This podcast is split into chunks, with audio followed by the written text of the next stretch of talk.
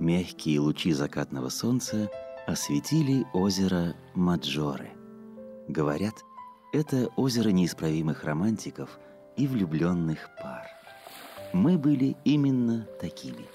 Наслаждались очаровательными видами, пьянящим ароматом чистейшего горного воздуха и пышной зелени. Лаго Маджоре просто утопало в ней. Оливы, кедры, магнолии были повсюду.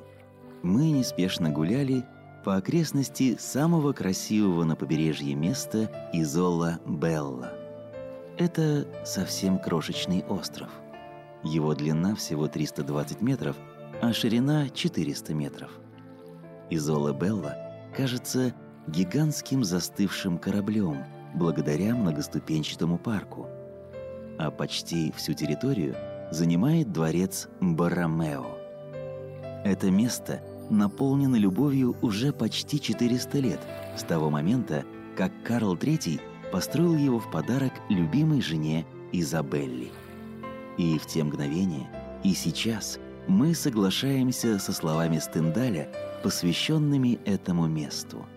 «Если есть у тебя сердце и рубашка, продай рубашку и посети окрестности Лаго Маджоре».